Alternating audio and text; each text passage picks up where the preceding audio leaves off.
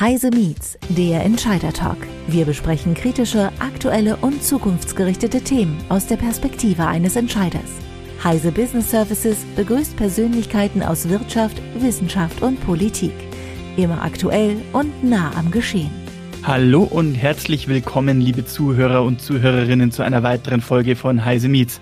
Meistens scheint es so, als hätten Leute Probleme in Deutschland über ihre Fehler, über ihr Scheitern zu reden. Scheitern wird oft als Versagen gesehen. Man hat Angst davor, Fehler einzugestehen. Man hat Angst davor, als Versager, als Verlierer dazustehen, nicht wieder aufstehen zu können. Es scheint oft ein Tabuthema zu sein.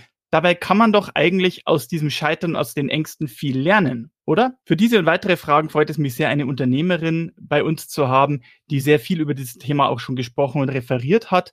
Es ist Manuela Engel-Dahan. Sie ist Gründerin und Geschäftsführerin von Lock Your World und ist Vorbildunternehmerin des Bundeswirtschaftsministeriums seit der Gründung 2014. Manuela, herzlich willkommen bei uns bei Heise Meets. Vielen Dank. Es freut mich sehr, dass ich hier dabei sein darf und zu Wort kommen kann. Und äh, Manuela, wenn man so in deine Biografie blickt, du hast ja eine sehr bewegte Laufbahn hinter dir. Du hast schon sehr jung ein erstes Unternehmen gegründet, sehr früh erste Erfolge gehabt, bist aber zwischendrin auch mal gescheitert, hast neue Konzepte gemacht und wieder verwerfen müssen und bist schließlich mit einem kompletten Quereinstieg hast du einen richtig großen Erfolg gelandet. Innovationspreis, Auszeichnungen. Schilder doch mal kurz, was waren für dich die wichtigsten Stationen? Also zeichne mal für uns den Lebensgang, den Werdegang auf. Ja, also mein Werdegang als Unternehmerin. Ich, das werden jetzt am 1. Januar 40 Jahre. Ich habe mit 16 eine Lehre begonnen als Rechtsanwaltsgehilfin, war die einzige Mitarbeiterin bei einem Rechtsanwalt und der hat bei mir eigentlich diesen Samen gesät. Ja, der hat äh, referiert täglich und hat mir die Welt erklärt, war alles sehr interessant und hat gesagt, das Geld liegt auf der Straße, aber man muss sich selbstständig machen. Also nicht in einem Angestelltenverhältnis oder Arbeiterverhältnis. Man muss sein Leben selbst in die Hand nehmen, sich selbstständig machen. Und mit meinem ersten Mann haben wir dann auch 1984 das erste Unternehmen gegründet.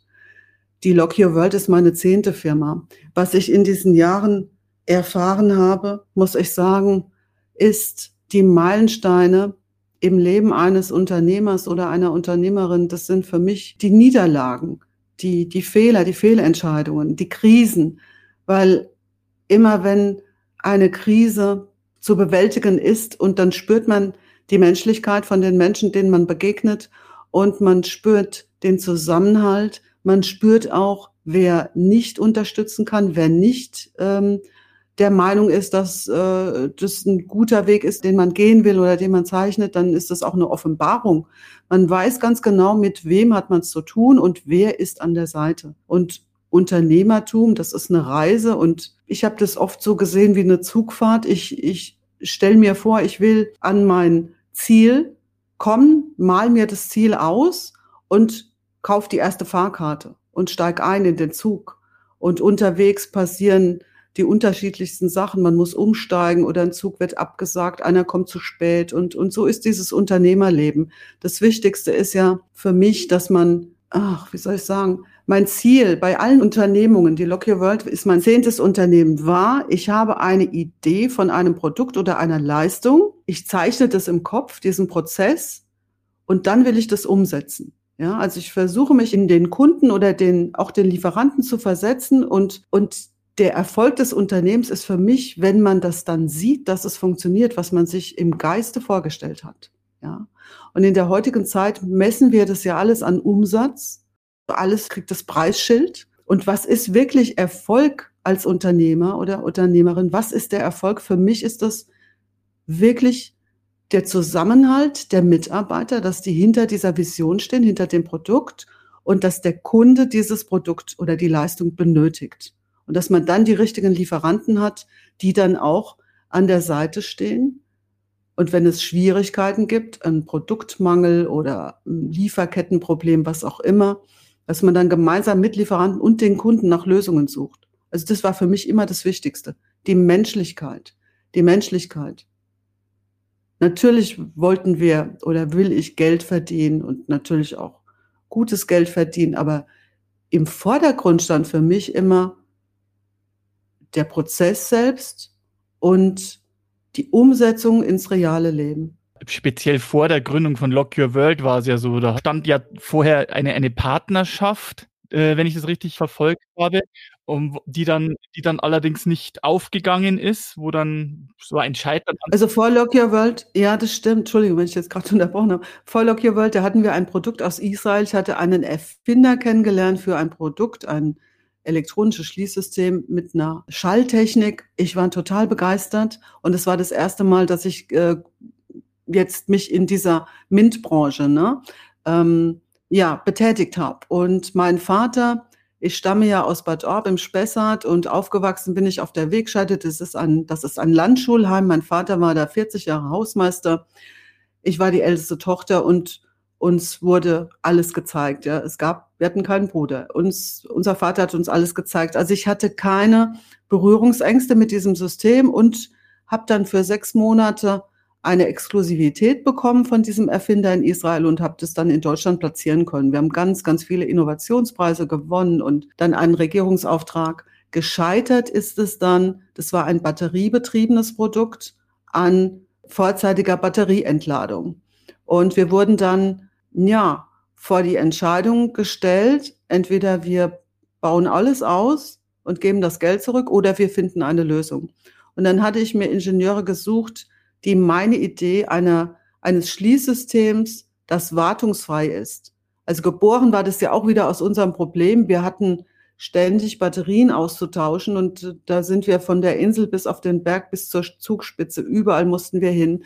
Wenn das Telefon geklingelt hat, da sind alle in, in Angst äh, zusammengeschreckt und es war einfach eine ganz schlimme Zeit. Also wir haben unseren Schmerz ja damit geheilt mit diesem System, das so funktioniert die Komponente selbst. Das Schloss ist, es hat keine Batterie, keine eigene Stromquelle. Der Strom kommt über eine mobile Tastatur und die wird ähm, aufgeladen wie ein Smartphone. Das heißt, mit der kann man hunderte oder tausende Öffnungen vornehmen mit dieser Tastatur.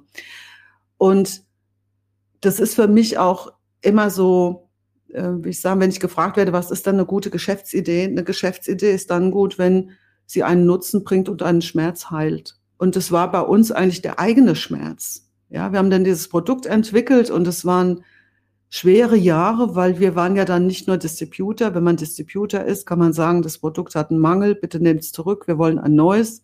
Wenn man selbst Hersteller ist, dann ist man für alles verantwortlich. Also dann kann man niemanden beauftragen, etwas nachzubessern. Man muss das dann selbst tun. Also das waren viele schwere Jahre, ja. Also da haben wir. Als Geschäftsführer hält man da auch den Kopf hin für solche Sachen. Ne? Ja, ja. Also es war ja damals beim Ministerium, das war in, in 2010 im Dezember, da ähm, hieß es, finden Sie eine Lösung. Dann kamen wir im, im Februar, habe ich den Vertrag gekündigt mit dem israelischen Hersteller. Und es war auch total schwer, weil wir hatten so ein gutes Verhältnis, aber das Produkt war einfach nicht reif. Und dann sind wir im März, bin ich mit einem Ingenieur wieder nach Berlin gefahren, habe das Produkt vorgestellt und dann hieß es, Frau Engel Dahan, das wird ein schwerer Weg. Ja, wir gehen den mit Ihnen, wenn Sie alles, was Sie bisher verkauft haben, kostenlos tauschen. Und dann habe ich gesagt, ja, das machen wir. Naja, das war so ein Versprechen und immer wenn man etwas verkauft oder einen Vertrag unterschreibt, ist das ein Versprechen. Wir wollten und wir haben das eingehalten, dieses Versprechen oder gehalten. Aber ich hatte mir vorgestellt, dass wir das dann auch über ein Gerichtsverfahren uns da auch wieder was zurückholen. Das war ja eine Art Gewährleistung, was wir da erbracht haben. Aber das ist nicht gelungen. Also leider. Aber wir haben alles gestemmt und haben es geschafft und unser Produkt im Markt platziert. Ja. Pilox ist der Name von diesem Produkt. Wie geht man mit solchen Rückschlägen um? Also ich meine, das, das tut dann ja auch belasten. Die Verantwortung, die man für Angestellte hat, die Verantwortung, die man für Partner oder für das Produkt hat wieder, wieder von vorn anfangen oder komplett neu oder komplett umdenken müssen. Oder auch der Mut zum Risiko, quer einzusteigen in einen Bereich, mit dem man vorher noch nicht zu tun hatte. Wie geht man mit sowas um? Ja, zum einen, äh, das sind viele, eigentlich mehrere Fragen. Zum einen vielleicht das Quereinsteigen. Ich glaube, das war gut für mich, denn es gibt ein, etwas, was einen schützt. Und zwar, das ist Unwissenheit. Also wenn ich gewusst hätte, was alles auf mich zukommt, ich glaube, ich hätte das nie gemacht. Und als Quereinsteiger habe ich, hatte ich einen ganz anderen Blick auf das Produkt und auch auf die äh, Nutzung des Produkts, also wie ein Anwender. Ja, ich habe mir das Fachwissen, das technische Wissen dann erst ähm, Learning by Doing, erarbeitet. Ja, aber ich bin immer von dem Standpunkt oder aus der Perspektive des Anwenders bin ich gekommen. Wie nutze ich das Produkt? Wie ist es bequem? Wie kann ich es in einen Prozess einbinden? Das andere, wie gehe ich damit um? Ja, also wir haben uns folgende These hier ähm, als Leitlinie gesetzt. Wir schauen nur bis Freitag.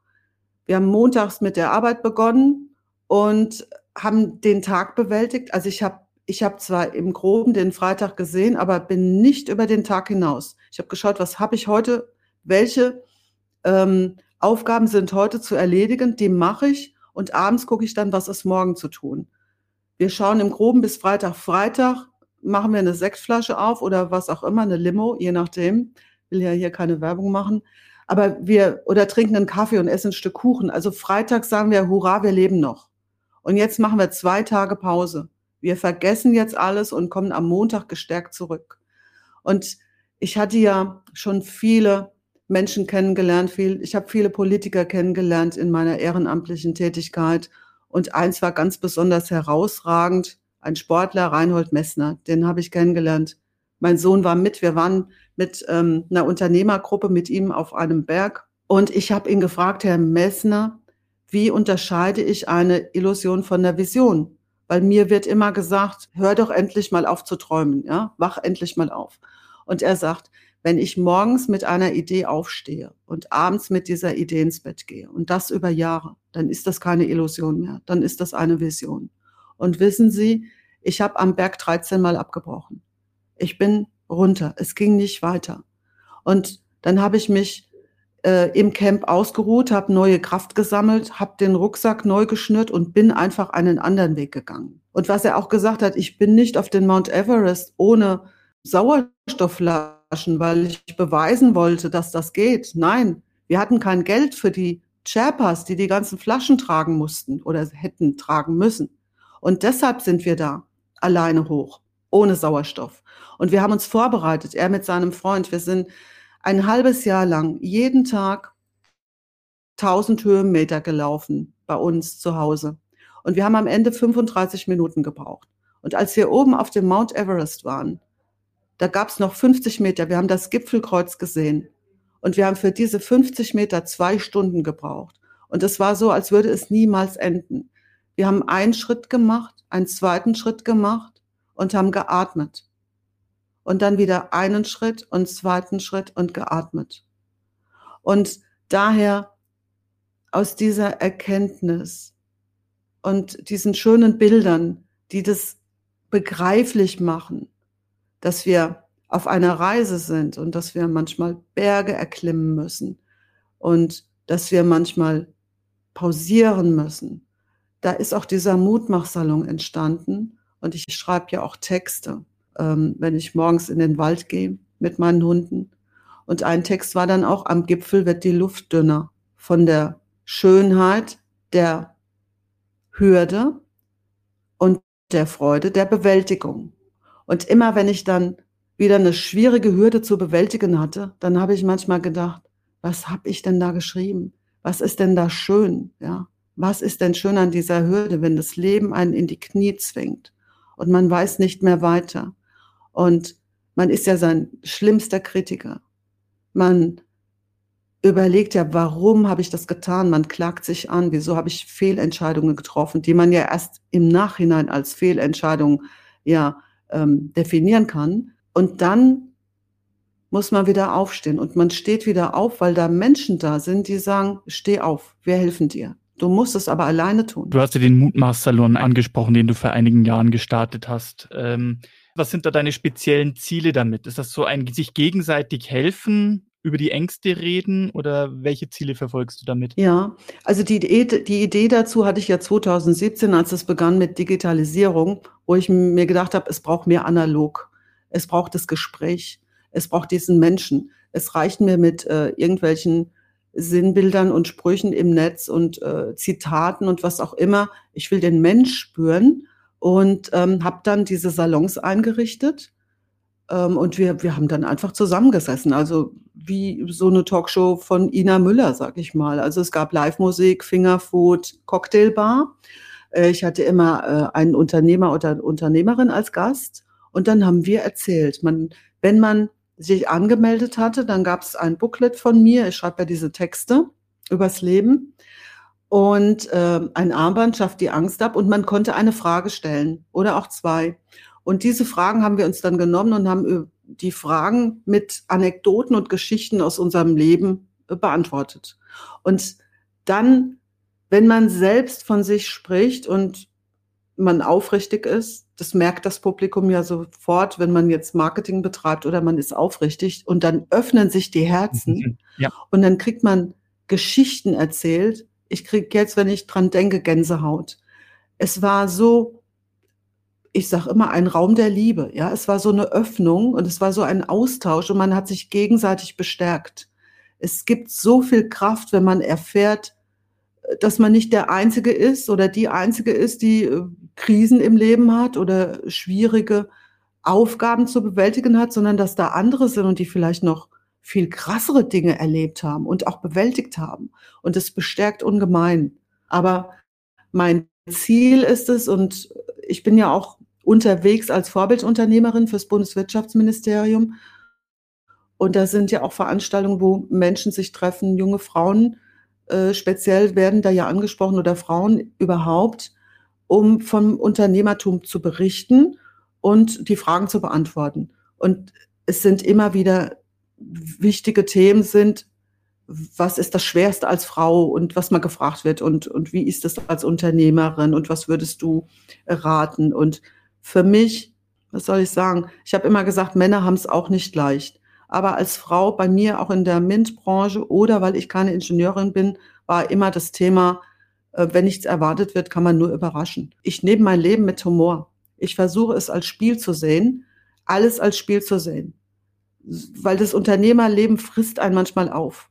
Und bei mir insbesondere, weil im Unternehmen ist Familie, Schwester, Neffen, meine Assistentin ist seit 39 Jahren an meiner Seite, mein Mann, mein Sohn, alle sind hier.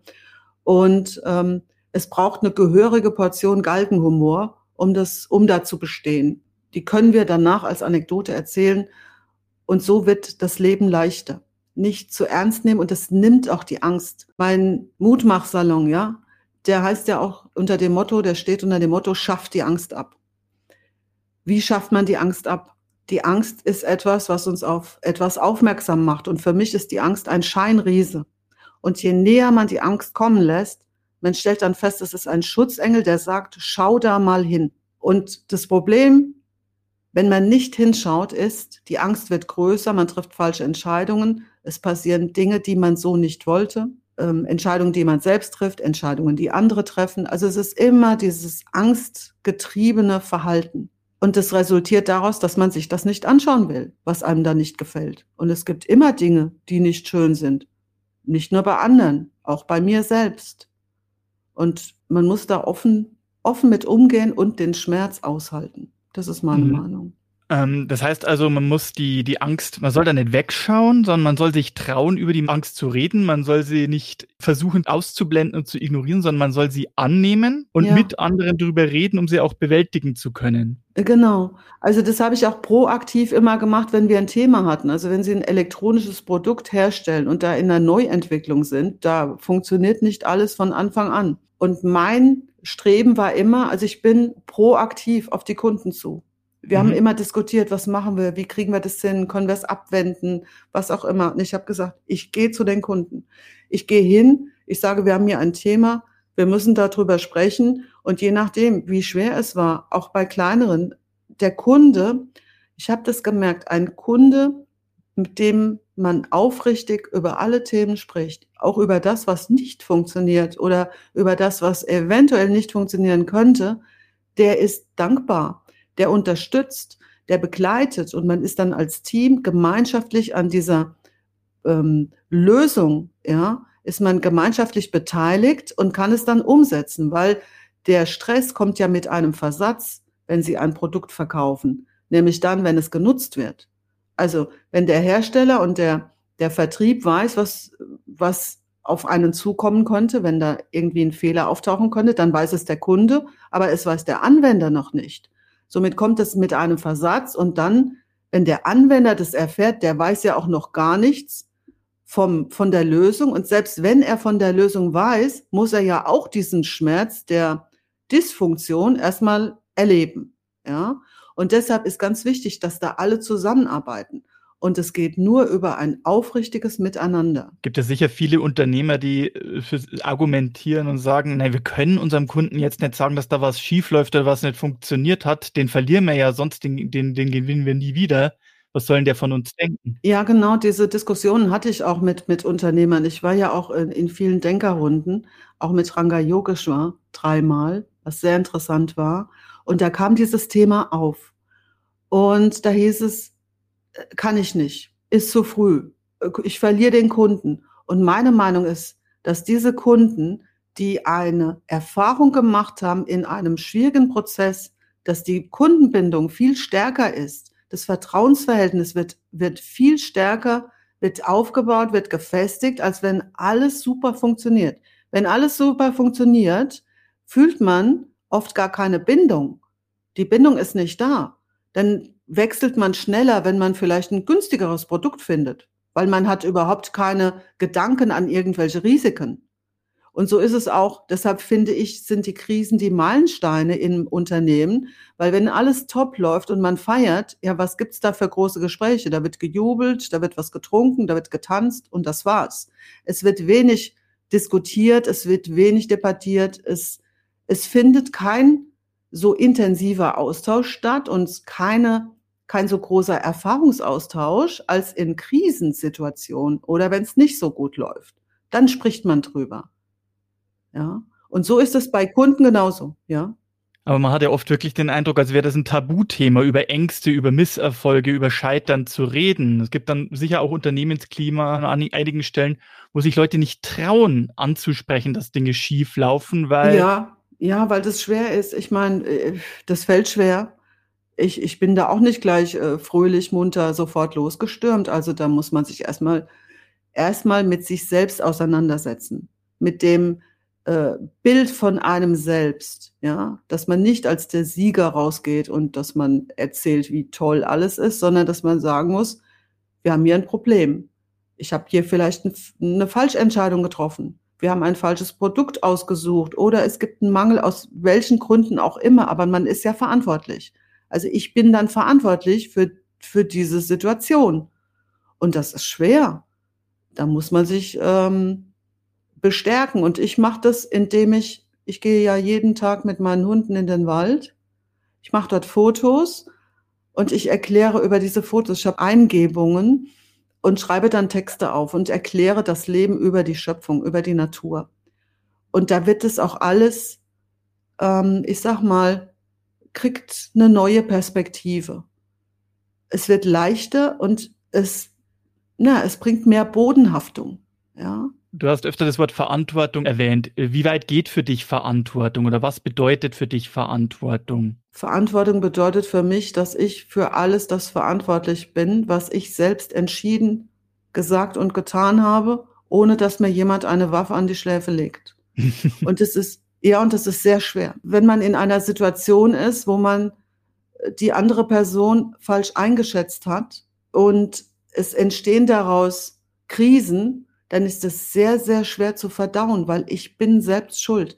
Aber ich denke immer, ich habe mich selbst hineingeritten, also hole ich mich auch selbst wieder heraus. Entschuldigung, das klingt nach einem ja. Grund, also das klingt ja nach einem krassen Gegenpol sozusagen zu dem, zu dem klassischen Alpha-Männchen-Führungsstil wenn es da heißt, ich darf keine Emotionen zeigen, ich darf keinen Zweifel zeigen, ich darf keine Schwäche zeigen, ich muss klare ich muss ganz klar aufzeigen, da geht's lang und da, von diesem Weg darf ich auch nicht abweichen. Ich denke, das ist der falsche Weg auch in der heutigen Zeit, ja, mit diesen ganzen Einflüssen von außen, was da gerade passiert. Also für mich gibt es da eine Neuordnung. Es ist ja so ein großer Schmerz in der Gesellschaft und seit Corona war das für mich ganz klar. Das heißt, zurück ins Körbchen. Und jetzt Prüfe mal, was dir wichtig ist. Welcher Mensch ist dir wichtig?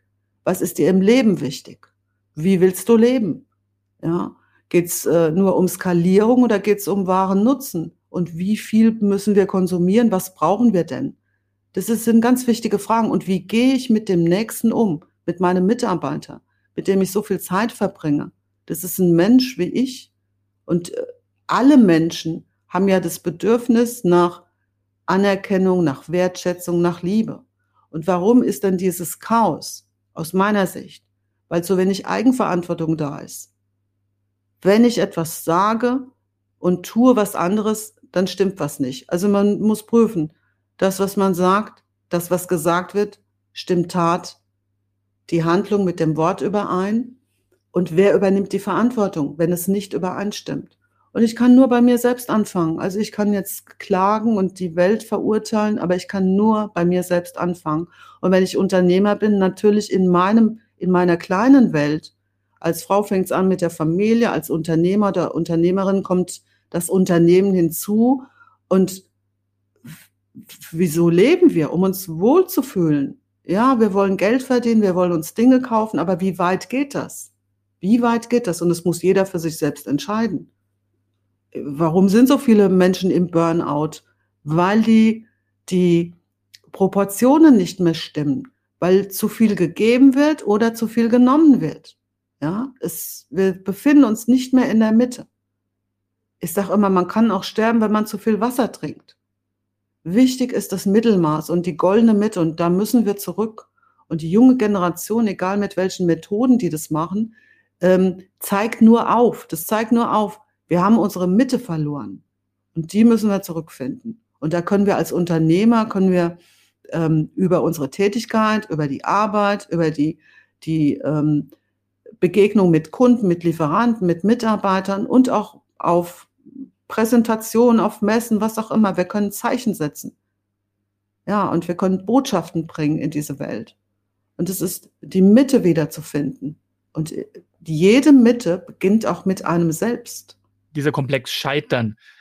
Wir hatten das ja vorhin schon mit dem Beispiel, ich sehe das Gipfelkreuz vor mir und ich merke aber, meine Kräfte reichen nicht mehr. Ich glaube, die größte Angst ist, das Ziel vor Augen zu haben und dann trotzdem zu scheitern oder auch grundsätzlich sein Ziel nicht erreichen zu können. Also was bedeutet für dich Scheitern, beziehungsweise gibt es das für dich? Ja, ja, das gibt es für mich in, in, ich sag mal, im großen Umfang. Es hat so oft nicht so funktioniert, wie ich mir das vorgestellt habe. Und es war sehr schwer für mich, das dann auch zu akzeptieren.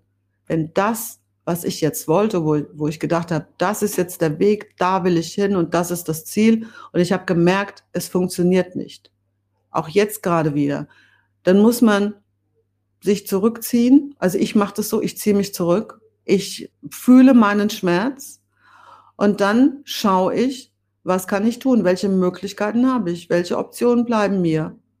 Und dann heißt es weitergehen. Ich habe gestern Abend so ein tolles äh, Gespräch auch geführt mit einem Geschäftspartner und der sagt ja, wenn er hat gelesen, wenn das Leben dich auf die Knie zwingt, dann bist du richtig, dann kannst du beten. Und wenn wir beten, bedeutet das, dass wir akzeptieren, dass wir endlich sind, dass wir akzeptieren, dass wir Grenzen haben und wir bitten um Hilfe. Das heißt, wir sagen, wir schaffen es nicht alleine, wir möchten Hilfe von außen annehmen. Und dann wird uns Hilfe gegeben, weil wir sind in dieser, in dieser Frequenz und äh, in dieser Stimmung, dass wir auch andere Menschen fragen, dass wir andere um Hilfe bitten. Und deshalb kommt dann auch Hilfe, weil wir nicht abweisend sind, sondern aufnahmefähig. Mhm. Also nicht unbedingt von der höheren Gewalt, aber halt eben von außen, von anderen. Ja, weil wir in dieser Stimmung sind und weil wir dann offen darüber sprechen aber auf jeden Fall ist es so, wenn ich aufrichtig bin und wenn ich über meine Gefühle und meine Ängste und meine Sorgen spreche, dann wird es immer wieder Menschen geben, die sagen, komm, ich vertraue dir, ich unterstütze dich, ich bin an deiner Seite. Ich habe noch nie jemanden erlebt, der gesagt hat, das hat nicht funktioniert. Es funktioniert. Also quasi Aufrichtigkeit, Offenheit, auch, auch und vor allem sich selbst gegenüber, Verantwortung. Ja, da beginnt's da beginnt's, also mit sich selbst aufrichtig zu sein, weil der Nächste merkt sofort, wenn man flunkert. Das spürt man. Jeder Mensch hat diesen Sensor. Das ist das Ultrakurzgedächtnis. Das kriegt alles mit. Die ersten 250 Millisekunden sind das ja. Man kriegt alles mit. Ja. Aufrichtig sein. Und scheitern. Es ist, woher kommt es denn, scheitern? Das kommt äh, aus der Betriebswirtschaft. Wo kommt's her? Was ist denn scheitern? Wir gehen einen Weg und der ist versperrt wie im Wald. Oder jetzt hier in Bad Orb ist gerade die, die, die Hauptstraße gesperrt. Die Hauptstraße ist gesperrt, geht man einen anderen Weg und findet doch zu seinem Ziel. Aber eben über Umwege. Und die Umwege sind manchmal die viel schönere, da passieren viel schönere Ereignisse, als wäre man den geraden Weg gegangen. Und das macht das Leben auch interessant. Man merkt es oft hinterher, aber das ist die Schönheit des Lebens. Die Schönheit sind die Krisen. Also nicht die, nicht die Augen verschließen vor den Krisen und sich ängstlich wegducken, sondern denen begegnen, aufnehmen. Überhaupt nicht. Es stärkt, es bestärkt einen, es macht einen so stolz hinterher, wenn man es geschafft hat. Und jeder Mensch ist zu so viel mehr fähig. Äh, wenn man nur auf dem Sofa liegt oder wenn man wegrennt, wenn was Schlimmes passiert, dann nimmt man sich selbst die Chance zu erfahren, was in einem steckt. Quasi, was uns nicht umbringt, macht uns härter sozusagen. Es, äh, es ist so, es ist so und bringt uns mehr ähm, zu an, näher zu anderen Menschen. Das ist eigentlich auch das Schöne, was mir immer so gefallen hat. Es bringt uns viel näher, bringt tiefere Gespräche, bringt mehr Freude. Mehr Freude. Es, ist, es hält viel länger an als die die kurzen Feste, wenn alles geklappt hat. Das ist so schnell vorbei und, und dann fällt man auch in ein Loch, weil man ja dann schon wieder zum nächsten Gipfel stürmen muss. Ja. Also, ja, genau, genau. Also, das gibt nicht so viel Freude, das ist kurz. Und wenn man Krisen bewältigt, das neben dieser Demut, ja, die Schönheit der Menschlichkeit, die Schönheit des Miteinanders, gemeinsam etwas zu bewältigen, das ist toll. Okay, dann vielen lieben Dank, Manuela, dass du da so offen und äh, ja offenherzig auch mit uns gesprochen hast, also mit mir du, du über das Thema gesprochen hast. Äh, liebe Zuhörer, liebe Zuhörerinnen, ich hoffe, Sie haben da auch einiges mitnehmen können für Ihren weiteren Lebensweg oder Unternehmensweg. Wenn Sie Fragen haben oder wenn Sie irgendwie selber Eindrücke teilen oder schildern möchten, melden Sie sich gerne bei uns. Oder Manuela, hast du da auch immer noch ein offenes Forum? Den Mutmach-Talk gibt es ja gegenwärtig nicht, aber. Ja, ja, ich habe ja noch meine Seiten einmal formyourworld.de und 100 Rotwein. 100 Rotwein, 100 ausgeschrieben.de. Und da habe ich meine ganzen Gedanken, äh, die ich täglich schreibe, die sind dort und da kann man mich auch kontaktieren und ich möchte auch gerne einen Raum schaffen, ein neues Format auch, wo man die Möglichkeit hat, anderen Menschen Mut zu machen, wo man sich trifft, austauscht. Ich finde das so wichtig in der heutigen Zeit. Wir müssen Inseln schaffen. Inseln, wo wir gemeinsam, ja, gemeinsam neuen Mut begründen und die Kraft dieses schwere Leben, ja. Es ist einfach schwer. Äh, wir, wir lenken uns ab und denken, es ist leicht und schön. Das Leben ist schwer, ja aber wir können uns sehr, sehr schöne Momente schaffen. Gemeinsam. Und ich glaube, oft braucht es einfach auch die Gewissheit, dass es da auch andere um einen gibt, die es genauso schwer haben und die bereit sind, offen zu reden, um dann auch selber seine Sachen loswerden zu können. Genau, und das macht es dann wieder leicht. Schöner Gedanke. Dann vielen Dank, Manuela, dass du jetzt äh, hier bei uns gesprochen hast bei Heise Meets. Und liebe Zuhörer, liebe Zuhörerinnen, ich hoffe, Sie haben, wie gesagt, auch sehr viele gute Eindrücke mitnehmen können. Und ich hoffe, Sie auch bald mal wieder hier an dieser Stelle begrüßen zu dürfen zu einem anderen Podcast. Vielen lieben Dank. Das war Heise Meets, der Entscheider-Talk. Sie wollen mehr erfahren? Dann besuchen Sie uns auf heise-meets.de. Wir freuen uns auf Sie.